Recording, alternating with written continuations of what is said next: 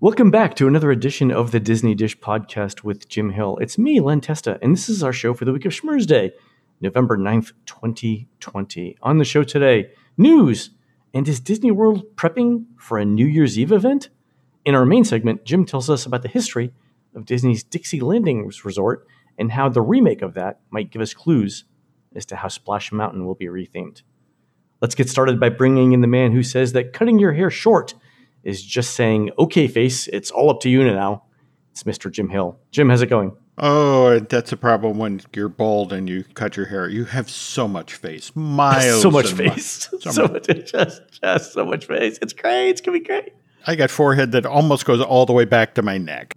the, the, terrible thing is, I'm, I'm due to go get a haircut, which again, in the age of COVID, is is such great fun. But that's why these, I haven't done it. Yeah, yeah. these days, in my case, I can I think sheep get more attention. I go into the equivalent of supercuts and they go to my file and it's like, okay, we pull out these two blades. And it's like, we're done. All that for 24 bucks. Wow. I'm, this Amazing. is a great investment of my time and money. So I'll, I'll, tell you a quick, a quick Las Vegas story. So I was in, uh, I was doing research for the Las Vegas unofficial guide one time mm-hmm. and I drew the enviable task mm-hmm. of testing out the Canyon Ranch Spa in Las Vegas, which is a wonderful, or at least back in the day, was a wonderful, wonderful mm-hmm. um, spa. So they asked me to get a haircut there to see what it was like. And, and in those days, my haircut was basically a number four razor mm-hmm. all over. Simplest, like it was like like sheep shearing, right? Basically, mm-hmm. you just run the number four razor over your entire hair and it was done. So I get in there and mm-hmm. my stylist does the number four, and I'm, I'm booked for like half an hour. Mm. It takes like three minutes to cut my hair, right? So yep.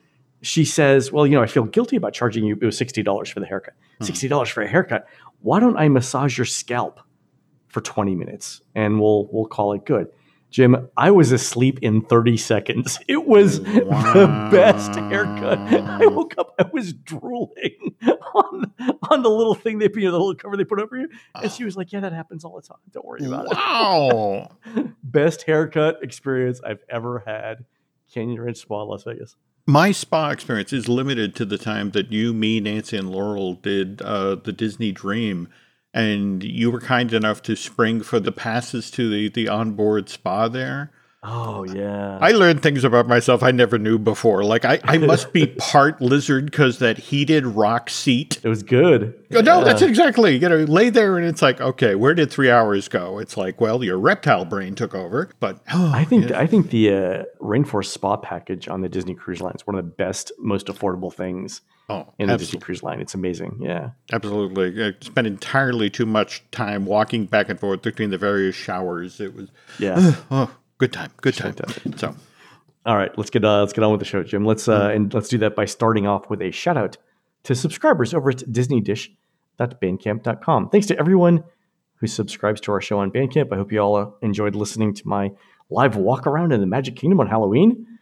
Uh, we've got lots more stuff coming up, including a huge new series on the storytelling ideas proposed for Epcot back in the 1970s by Hollywood producer Joseph Mankiewicz. And Jim and I have never talked about this before, and I've never even heard of these notes until just recently. And these ideas are really, really detailed. They're full of big concepts, and they're nothing like we've ever seen before. And I can't wait to get into these with Jim and to share them with you guys.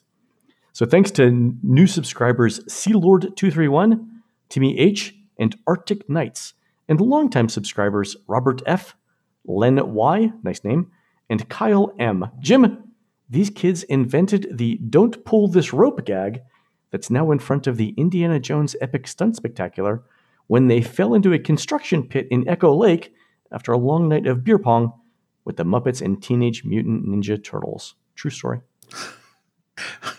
sure, I absolutely I I can verify this. Construction accidents happen, Jim. That's all I'm saying. This is true. All right, let's do the uh, the news, folks. The Disney Dish News is brought to you by Storybook Destinations, trusted travel partner of the Disney Dish podcast. For a worry-free travel experience every time, book online at StorybookDestinations.com. Jim, we mentioned on last week's show that Disney World had increased its park hours for December 20th through December 30th, and alert listener Scott mm-hmm. sent in a survey that he received from Disney asking about his interest in a New Year's Eve event. Would you like to hear those questions Ooh. on the survey? Okay, sure. Ooh, New Year's Eve event. All right. So, uh, so the the survey starts off with the standard, you know, how did you like our coronavirus protection stuff? But then the questions change, and it starts this way. For the next series of questions, please assume that the new Walt Disney World Resort processes and procedures, as described earlier, are still in place when thinking about your scheduled Walt Disney World trip over New Year's Eve. First question is How committed are you to this particular trip? And I think the reason why they're asking this question is we want to make sure that, or Disney wants to make sure that you're coming before they go to the to the trouble of scheduling this event. Mm-hmm. So are you fully committed? Are you somewhat committed? Are you not very committed? Are you not at all committed? And the next question is Do you anticipate celebrating New Year's Eve up to and through midnight this year while visiting the Walt Disney World Resort? Yes, definitely. Yes, probably. Maybe, maybe not. No, probably not. And no, definitely not. So again, they, wa- they're just trying to figure out how committed people are here, right? Mhm. All right, fair enough. Then the uh, the next question is, and this is a slider Mhm. on a scale from one to seven, one being smaller, seven being larger. The question is, what kind of New Year's Eve gathering is most appealing to you this year, where all gatherings include physical distancing measures? And Disney bolded the phrase in this survey, where all gatherings include physical distancing measures. So, do you favor one smaller, more intimate gatherings, or seven larger, more public feeling uh, gatherings? And then the next one, again, same one to seven scale, one being calm, Mhm. seven being lively, is what tone or mood of a New Year's Eve experience is most appealing to you? Now, Jim, I've never seen Disney Mhm. ask a question about what kind of mood you want at a live event. And I think here they're trying to figure out how celebratory people want to be in the middle of a pandemic. Is that what you're? Yeah, yeah. And that makes sense. right? Especially in 2020. It's just sort of like, no yelling. Okay, I just want a comfortable chair. exactly. Uh, the next question, again, same one to seven scale. Would you rather the experience be one, family friendly, four, neutral, or seven, geared towards adults? That part, I'm not, I don't, Well, I guess, I mean, with kids, you'd have to find a babysitter. Yeah. I'm old enough to have seen how New Year's Eve celebrations have changed. I mean, it used to be Guy Lombardo you know, with his Royal Canadians on stage, and you know there was very much a drinking component, and we've seen in our own lifetime, Len, the sort of the rise of the Dick Clark modern music, big group of people in Times Square or you know wherever grow up. So it's adult means alcohol, family friendly means not so much. New Year's Eve has changed over the years, or the way we celebrate it. Okay, good point. So maybe mm-hmm. Disney's just trying to gauge that. Yep. All right. So there are two more questions that I want to go over. And this is where the next question is Disney trying to figure out where, like what specific area within Walt Disney World you would feel comfortable celebrating a New Year's Eve party. And so the question is this thinking about your expectations around a New Year's Eve experience at the Walt Disney World Resort this year, please indicate your level of interest in attending a celebration at each of the following venues. And so the responses are there are five of them, ranging from not at all interested to extremely interested, with the middle being somewhat interested, right? So five point scale from not at all interested to extremely interested. The first one is inside a sit down restaurant at Disney Springs. Hmm. And and that's interesting because there aren't that many places that have super capacity, right? I mean, I guess yeah. Boathouse is big, Mm-hmm. or maybe they could just block off a few of them. Similarly, the other question is outside of Disney Springs. Mm-hmm. Okay, I can see that. Yep. In my Walt Disney World Resort hotel room through live stream celebrations on in room TV available. That sounds like the ending of the old Carousel of Progress. there we go.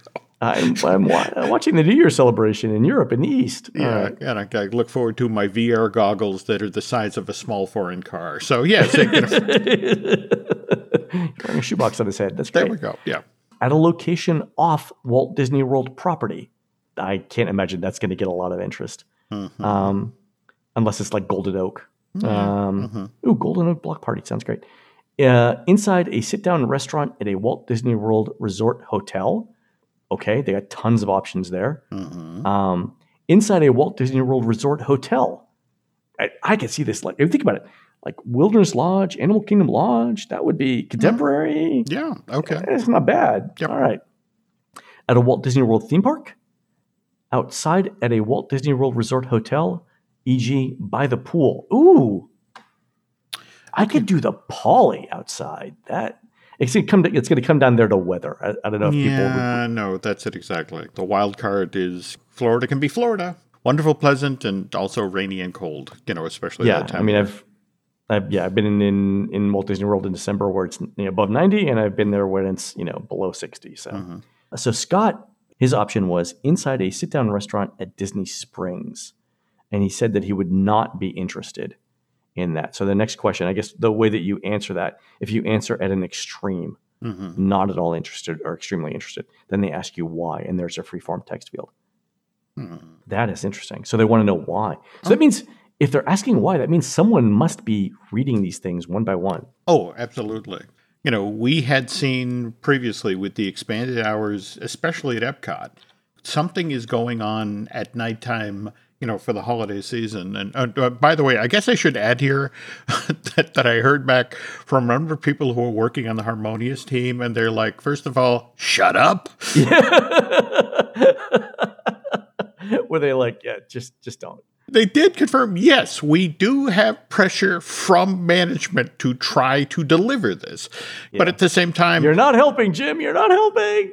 But they brought up that our lovely friend Bio Reconstruct, you know, regularly does flyovers and gives us updates on, you know, the construction phase. And it's like, did you notice the photos of the arms we haven't loaded onto things? And and the genuine fear that if they just use the component parts to do a temporary holiday themed show where they just push these things out on the water and put in temporary programming, that it's like, if that doesn't go over with the public, then we're back in Rivers of Light 2. We have a show that has a bad rep before it even starts. So it's just, it's one of these things like, yes, they're asking us to do it, and no, we don't want to do it. And so it's like, don't talk about that anymore. So this is, this is me not talking about it anymore. So You're gonna you're gonna wake up one day and there's gonna be a broken uh, Illuminations mug on your doorstep as a warning. there we go. All right, cool. That's a great survey, Scott. Uh, thanks for uh, for sending that in. Absolutely. Jim, other news: uh, Disney Cruise Line departures were canceled through the end of 2020. That's not a surprise. yeah. Have you seen though that as part of the CDC requirements, they have to do at least two successful simulated cruises? Ooh, Have you seen this? I have not. Do they need volunteers? Because I Oh, I signed up. I signed up. did you really? Oh, yeah. So, wow. Mm-hmm. um, so the CDC says they can. Uh, what they have to do is go through a simulated cruise Mhm. while the boat, while the ship is at port. So Mm-hmm. Port Canaveral in this case, for example, okay. where they would go through the entire onboarding, uh, the embarkation process, and through you know a complete like couple day cruise, Mm-hmm. complete with meal service and spas and everything, but without the ship actually leaving, using crew or volunteers Mm-hmm.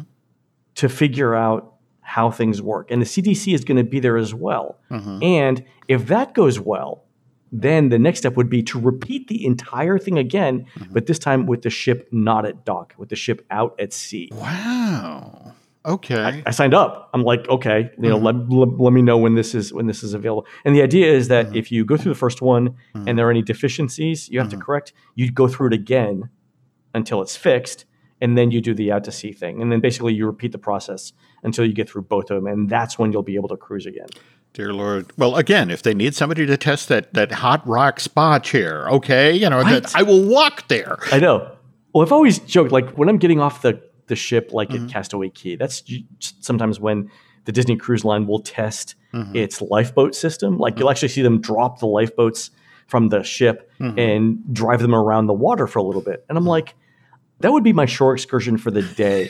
would be to to be the person in the water in Castaway Cay, like that has to be picked up by the lifeboat, because I would be the one screaming, "Does this mean the buffet's not running today?" like that would be me emulating a tourist. Like, Uh, but let's remember you were also the gentleman who, you know, again, you're on a cruise and it's like, oh, yes, I should go run the 5K. While the rest of us, they're prying us away from the buffet with crowbars. It's like, you, you've had enough Mickey Shape waffles, sir. Move along, move along. Ah, that's true. Uh, Jimmy, other big news uh, Rise of the Resistance boarding groups mm-hmm. are now available at Hollywood Studios starting at 7 a.m. And you don't need to be in the parks to get them. So that is super interesting. Hmm. It also looks like uh, Disney's increased ride capacity by installing plexiglass between the rows of the ride vehicles. So that is good news. And the reason why we think that's happened, Jim, mm-hmm. um, I haven't been able to get a boarding group in three days. but if you look at how Disney is calling the boarding groups, mm-hmm. so we're gathering this data from from Disney's uh, system, you know, every couple of minutes, they're way ahead mm-hmm. in terms of when they call boarding groups versus where they were like a week ago. Hmm. So they're calling boarding groups faster, and that generally means increased capacity. Wow. Okay. But I've been intrigued by this. You don't have to be in the park. Right. Yeah. Have we established a perimeter yet? Because I, I, think they haven't. So we ah. had a uh, our statistician Steve was in Atlanta mm-hmm. when he got his on the third, which is the first day mm-hmm. that they were available, and I I suspect Disney will geofence that a mm. little bit more. Okay. Yeah, because there's no reason you do, for, for you to, to to get one in Atlanta and think that you're going to make it. That doesn't that doesn't make any sense. I've got friends again, go just like you, who live in the celebration or the immediate vicinity. It's like, can I do this from my couch? And it's like, Ooh. yep, and you can. Yeah. oh, okay. All right, folks, we're going to take a quick commercial break. When we come back, Jim tells us about how the retheming of Dixie Landings might indicate how Disney is going to update Splash Mountain.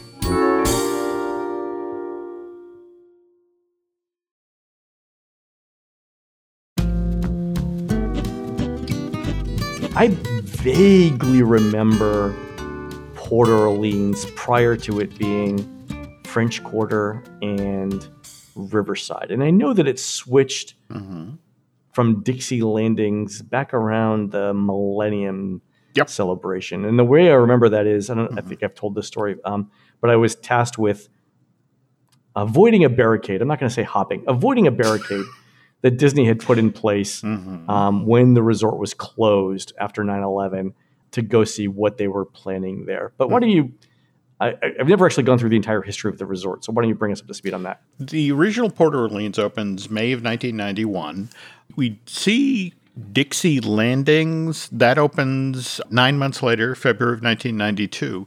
It's only in March of 2001 now we start to see road signage change and napkins mysteriously disappear and come back with a new name. Uh, it isn't until April 1st that we suddenly get our unified resort where we have Port Orleans French Quarter and Port Orleans Riverside.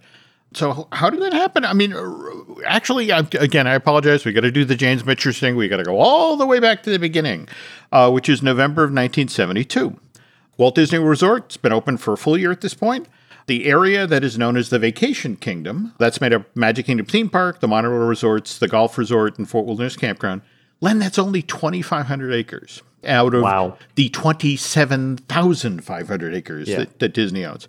Today, by the way, Disney owns 30,000 acres. Just last year, they snatched up another uh, 235 acres for uh, $6 million. And some of that, some of that is conservation offset, right? Well, yeah, that's it exactly. That just sort of tells you which sensitive areas, previously off limit areas, Disney is thinking about moving into. Anyway, back then, Donn Tatum is the chairman of the board at Disney Productions.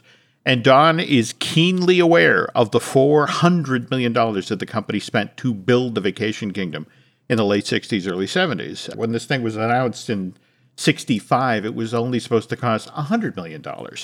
So Don really wants to take those 25,000 other acres that Disney owns in Central Florida and turn them into a way for the mouse to make money. This is why he launches the Buena Vista Land Company. And, and I'm quoting now from the uh, annual report from 1972.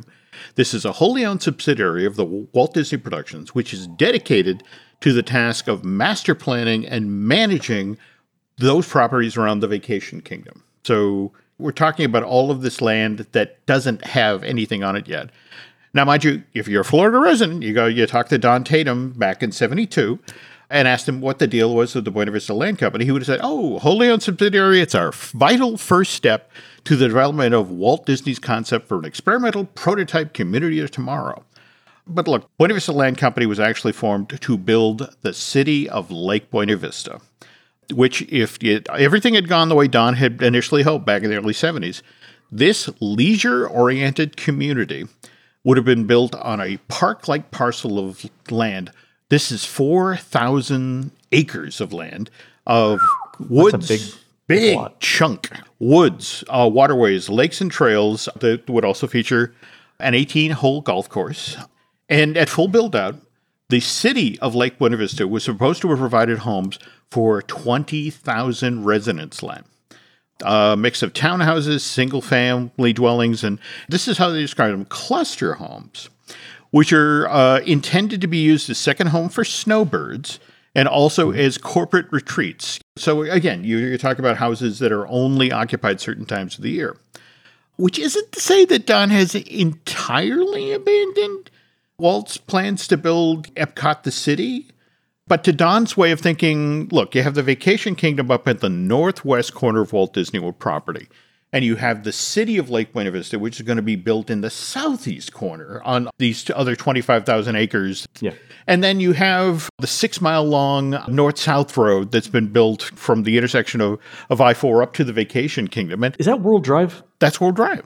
Okay, all right, fair enough. Yeah. because Lake Buena Vista is in the southeast corner of They- the property. There we go. Okay. Okay. So whenever anybody brings up Epcot during this period in the company, the pushback is, oh, well, you know, the thing about building Epcot is, and, and this is a quote directly from the, the annual report from 72 Len, that's going to require the complete cooperation of American industry in order to achieve Epcot's goal of introducing, testing, and demonstrating new systems and technologies. One of the reasons Don insisted on that, that language is Don wasn't like Walt. Walt was an optimist, where Don was a realist. And he just looked at the corporations that were in America in the 1970s and saw how wildly competitive they were and how unlikely it was that they were going to share or, or showcase proprietary technology, you know, with their direct competitors. Okay, fair enough. Yeah. So it's just sort of like, yeah, yeah, yeah, absolutely. The way the plan was set up, they could point to that World Drive, that six mile long north, you know, north south road, and go, yeah, see, right there, that's where we're going to build Epcot the city someday. But in the meantime, you know, let's go with more conventional projects like the city of Lake Buena Vista. Don has this $400 million that the company spent on phase one of the Vacation Kingdom looming over him. So, so as a result of which, when it comes to the construction of the city of Lake Buena Vista, he wants to be as cautious as possible when it comes to spending the company's money. So he wants to build on whatever infrastructure is already there. And in this case, we have the off ramp that the state of Florida built for Disney that came off. you know, Wait, hold on. He's gonna he's gonna start by saying we've got an off ramp, and that's where we're gonna go from there. absolutely. I mean, it- it- seriously, we're talking Oh, about. look, there was this Stuckey's that was here, so we're in the gas station business now. All right. I want to say there was John's, the shop that was right by this intersection that made so much money off of the construction workers that the day that Disney World opened, he retired. It's like, oh, Thank you guys. yeah. But but anyway, yeah, there's this off ramp at the it's the intersection of Interstate 4 and State Road 535. Five thirty-five. Yeah, yeah. Okay, so this is what led to the Walt Disney World Preview Center, which operated from January of 1970 to September of 71, and also uh, led to Motor Inn Plaza, now Hotel Plaza. Wow. Okay. Yeah. All right. So you have this off ramp and this access road. And so this actually drives the decision to the effect of okay, this is where we start phase one of the city of Lake Buena Vista. So in 72, they develop 1,200 acres. So we get waterways and lakes sculpted, we get roads and utilities installed, and then, Len, we get construction of 80 townhouses. And once those 80 townhouses are leased, they start construction of another 53, as well as the 18 hole golf course, because again, Disney management loves golf courses, at least back then. But we have 133 townhouses now in the city of Lake Buena Vista. And the people who live in these townhouses need places to shop, they need places to work. So, Lake Buena Vista uh, Land Company, they start work on a commercial center, something along the lakeside that initially is going to be made up of handicraft boutique and convenience stores. long range, the company also wanted this lakeside commercial center to feature a number of major department stores and restaurants. I remember department stores. Yeah, you know the, the the Mickey Mall, right across the street, was supposed to be a 110 acre industrial park. The Sun Bank building was supposed to be the first of 13 buildings that were built back there. Sun Bank was the only one that ever made it out of the ground. And of course, that was because of the Arab oil embargo, which started in the fall of, of 73, continued into the spring of 74, which derailed so many plans at Disney, including large chunks of the city of Lake Buena Vista. But on the other hand, there's stuff that was already in motion. And, you know, in a weird sort of way, the equivalent of the Tron Lightcycle Run or, or Ratatouille for Epcot. When all of this stuff down, went down because of COVID, it's like, well, those are already going forward. So those are going to happen. And in this era, what went forward was the Lake Buena Vista Shopping Village. That opens in March of 75. And as soon as they turn the key on this thing, Len, they're in trouble because they can't persuade people to go over to it as part of their vacation. In fact, things got so desperate, and I, am sure there are folks out there who remember the Walt Disney World ticket books. And there used to be the first ticket that on the top of your tickets would be a complimentary co- uh, coupon for transportation from your hotel or the parks or wherever over to the shopping village. It's like, please, God, take this coupon, get on that bus, go over, you know, go down there. But again, nobody wants to go. So First thing you do, they rebrand it. They drop the Lake Buena Vista Shopping Village name, and it now becomes the Walt Disney World Village at Lake Buena Vista. Name trips right off the tongue there, Len. Oh my God. Also, notice the word shopping has entirely disappeared. Just, it's like, go there. And then, with the hope that giving this waterfront commercial center a new icon, Disney pours millions into the Empress Lilly. They build a 220 foot long, 60 foot wide, elegant Mississippi steamboat, which of course isn't a steamboat at all. It's a building with three dining rooms, four lounges, but it's it's completely tricked up. You know, it's got filled with satin and velvet and mahogany and authentic period uh, fixtures like brass lamps and crystal chandeliers. That opens May 1st, 1977 Walt's widow, uh, now Lillian Truyens, she got remarried in May of 69. She's there for the dedication. Even with this thing open, it struggles. So we now, who enters the scene but Dick Nunis, who at this time anyway, is the president of Disney's Outdoor Recreation Division. it sounds like a department at Sears. It's not parks and resorts because back then Disney still had this vision where it could reinvent itself as a corporation. So it could do things beside theme parks. Like for example build a ski resort at Independence Lake California. So here's here's Dick and he's down at the you know the shopping village and he's he's looking out at the Empress Lilly. And 15 years previous the Walt Disney World master planners had deliberately left a chunk of property at the you know the Lake Buena Vista shopping village empty because that was where they were looking to eventually put in the Mickey Mall, the major department stores and restaurants. And, and, so big chunk of property right next to the Empress Lilly left open. But Dick was one of the very first employees hired when Disneyland opened in July 55 and prior to shipping out to Florida to help with the completion of construction of the Vacation Kingdom, Dick had been there for the opening of New Orleans Square in July of 1966, and he had seen what an impact that had on that theme park. Dick's looking at Empress Lilly. He looks at the empty chunk of land behind him, and it's like, okay. Reaches out quietly to a bunch of Imagineers who are kind of stressing because they know that Epcot is under construction, and when it opens in 1982, there's going to be a downsize. And right now, there are, at this point, there are two thousand Imagineers working in Glendale and Florida on both Epcot as well as Tokyo Disneyland. So when the boss comes through the door and says, "Hey, I got an idea for a project," it's like, "Yes, sir, absolutely, sir." you know, ton, you, tons of people who can listen. Yes, and so what gets underway at this point is the Lake Buena Vista New Orleans Square project. Ah, uh, New Orleans. Okay, so tying it back to Disneyland New Orleans Square. Okay, there we sense. go. Okay, so There are actually details that were published about this project in the September 10th edition of the Epcot Construction News, which was you know a weekly publication handed out to the guys who worked on site. They're hoping that some of them will commit to come over and work on future projects. So the headline is Lake Buena Vista expanding guest facilities. And this article goes on to describe a two part project, which, provided Epcot Center proves to be a success, will begin construction in 1983. So here's the gist of the article. The Walt Disney World Village is slated to expand to the south and the west from the Empress Lilly restaurant. This initial phase of the project involves 120,000 square feet of restaurants, entertainment facilities, and merchandise shops themed to a New Orleans motif. A secondary expansion of calls for a new 600 room, low rise Disney hotel, also themed to the New, New Orleans field. And at this point, the, the, the hotel is unnamed.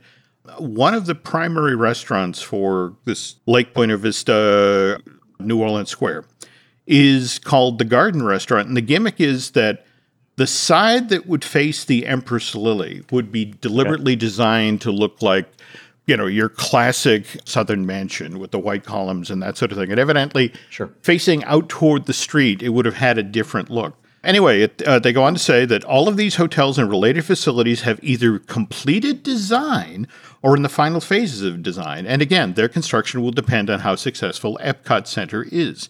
They keep hammering home that point. Construction of Lake Buena Vista, New Orleans Square depends entirely on how Epcot does. And and Dick is excited about this. Uh, He doesn't. Oh, oh, sorry. So, Jim. So, pause one second. So, um, so they said the construction would go south and west. South and west. Right? Yeah. So, south of Disney Springs is Typhoon Lagoon. they're being very, very literal here, Len. Like the literally to the south and the west of the Empress Lilly, as in where Pleasure Island was built. Oh, got it, got it. Okay, I thought you meant like like the general area. Okay, no, they're like right, twenty feet over there, right there. Go there. Okay, I, I, all right, I thought you meant like like a couple miles. You No, no, no, no.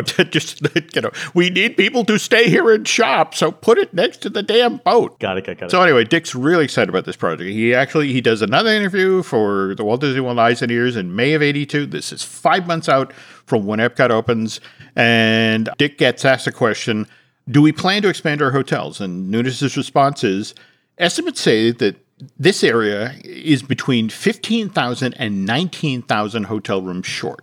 We're worried about Wow. it. Right now, we have plans to expand the Polynesian Village, the golf resort, and the Walt Disney Village Resort area. We also have in design three hotels the Mediterranean, which will be located between the TTC and the Contemporary, Cypress Point Lodge, which will be built west of River Country and be themed to a Western hotel.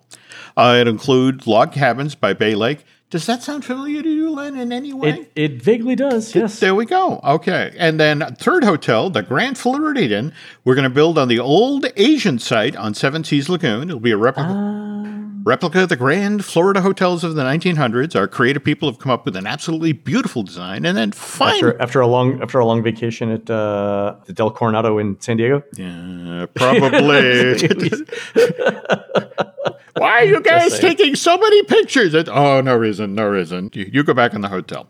And then finally, Dick says, and we have some dreams for the Walt Disney World Village. From the Empress Lilly, we're going to build a New Orleans street, and you'll be able to walk up that, walk right up that into a beautiful New Orleans hotel. And again, May of 82, hmm. Epcot opens five months later and struggles due to some poor film choices and other things going on at the company. Company Disney undergoes a management change in September of 1984, and we get our new CEO, Michael Eisner, who has his own thoughts, Len, about a southern themed hotel for Walt Disney World, which we'll talk about on our next show. All right. So just based on what you you, you said today, Mm-hmm. they wanted a southern mansion Yep. idea Mm-hmm. and a uh, but a different kind of facade on the other side. Okay. So we did get Mm-hmm.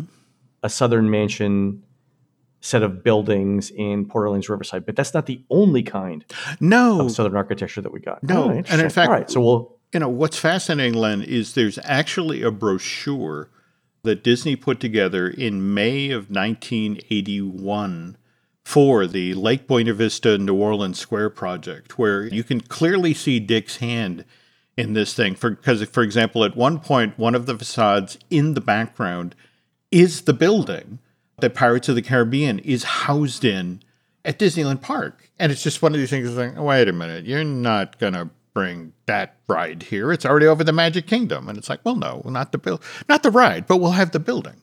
And oh. what's left unsaid, you know, to the effect of because remember, you have the the Empress Room on the Empress Lilly, which was supposed to be the height of dining at Walt Disney World at that point. Where you know we're a couple of years out from Victoria and Albert, but supposedly part of the plan for the Lake Buena Vista New Orleans Square was that this was going to be the very first place that you could have the Club 33 experience in Florida. Which really, yeah, again, same thing, just kind of secret doorway hidden off to the side, and it's just sort of like I don't know how the guys at the Empress Room would have felt about that. It's like, wait a minute, we're supposed to be the special dining experience, and it's like, nope, sorry. So all right, and we're gonna we'll finish that uh, the show up uh, next week. Absolutely, absolutely. Yeah, fabulous. Good job on that. That's super interesting. Mm-hmm. All right, folks, that's going to do it for the Disney Dish show today. Please head on over to disneydish.bandcamp.com, where you'll find exclusive shows never before heard on iTunes, including that new in-park audio that I just released and the upcoming special series on Epcot storytelling. On next week's show, we're going to finish up this history of Dixie Landings. You can find more of Jim at jimhillmedia.com and more of me, Len at touringplans.com, We're produced fabulously by Aaron Adams, who's building a replica of Fantasyland's Toad Hall for his entry in the Wood Memorial Library's 10th annual Gingerbread House Festival, November 27th, 2020, on Main Street in beautiful downtown Windsor, Connecticut. While Aaron's doing that, please go onto iTunes and rate our show and tell us what you'd like to hear next. For Jim, this is Len. I'll see you on the next show.